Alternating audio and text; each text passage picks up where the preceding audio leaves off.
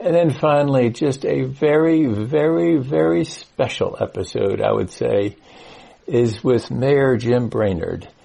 Probably because he's the most featured person in all of Chelsea's reporting in Week in Review and in the podcast. She, he's our favorite mayor uh, of all time, I gotta believe. And part of that is because Jim Brainard gave me an hour and a half driving tour of his city of Carmel, Indiana. We stopped not once. Um, he is the mayor of the roundabouts and a guy who over the last 20 years or so has made a wonderful city um, and uh, created just really neat spaces for the people of Carmel, Indiana. Um, retiring now, so that's another reason to name him as a very special mayor.